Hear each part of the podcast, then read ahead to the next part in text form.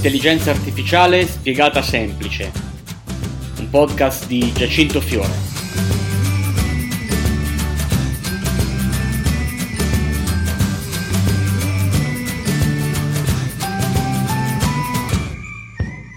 Eccoci qua, ben ritrovati a questa undicesima puntata del podcast L'intelligenza artificiale spiegata semplice. Qui è Giacinto Fiore ed oggi affronteremo in questa puntata tre delle notizie più importanti nel mondo dell'intelligenza artificiale, come sempre lo faremo in maniera semplice e quest'oggi affronteremo tre temi davvero curiosi. Il primo è l'acquisizione che McDonald's ha posto a segno nelle ultime ore con l'acquisto di una startup nel mondo dell'intelligenza artificiale per migliorare la customer experience all'interno dei propri negozi. La seconda e il nuovo premio Nobel assegnato per l'informatica e anche questa volta la, l'intelligenza artificiale ci ha messo lo zampino e eh, terza notizia, anche qui un grande eh, Google che eh, grazie all'intelligenza artificiale, pensate un po', hanno scovato nello spazio due nuovi esopianeti. Lo vediamo subito, partiamo dalla prima.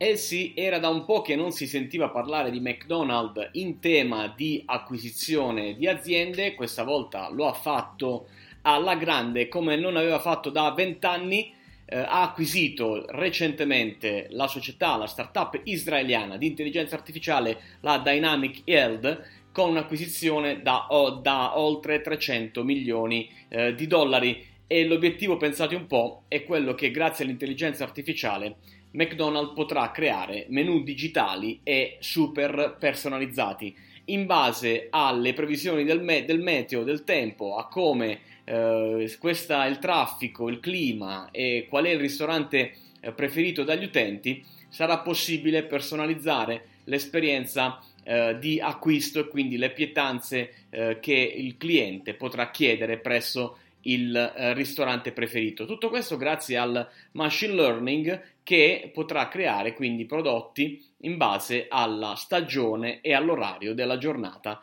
in cui eh, l'utente si avvicina al ristorante. E in questo scenario in cui sul mondo del fast food c'è sempre più concorrenza, beh, McDonald's inizia a eh, muovere i suoi passi e lo fa con un'acquisizione davvero, davvero importante. È il colosso americano che oggi serve ogni giorno, pensate, 68 milioni di clienti nei suoi 38.000 punti vendita, ha deciso di partire con questa innovazione nei negozi, eh, nei primi punti vendita americani prima di esportarla all'estero e uh, stando alle parole dell'amministratore delegato di McDonald's Steve Easterbrook sarà davvero un'innovazione molto forte a seguire su quelle che già l'amministratore, la D, ha messo in campo con l'inserimento dei pagamenti eh, degli eh, ordini tramite mobile e le consegne con Uber Eats. Staremo a vedere eh, che cosa eh, McDonald's ha in serbo per noi.